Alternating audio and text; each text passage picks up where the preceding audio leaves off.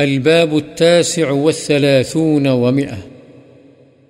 باب استحباب السلام إذا قام عن المجلس وفارق جلساءه أو جليسه، جب مجلس سے اٹھے اور اپنے ساتھیوں یا ساتھی سے جدا ہو تو سلام کرنا مستحب ہے۔ وعن أبي هريرة رضي الله عنه قال قال رسول الله صلى الله عليه وسلم إذا انتهى أحدكم إلى المجلس فليسلم فإذا أراد أن يقوم فليسلم فليست الأولى بأحق من الآخرة، رواه أبو داود والترمذي وقال حديث حسن۔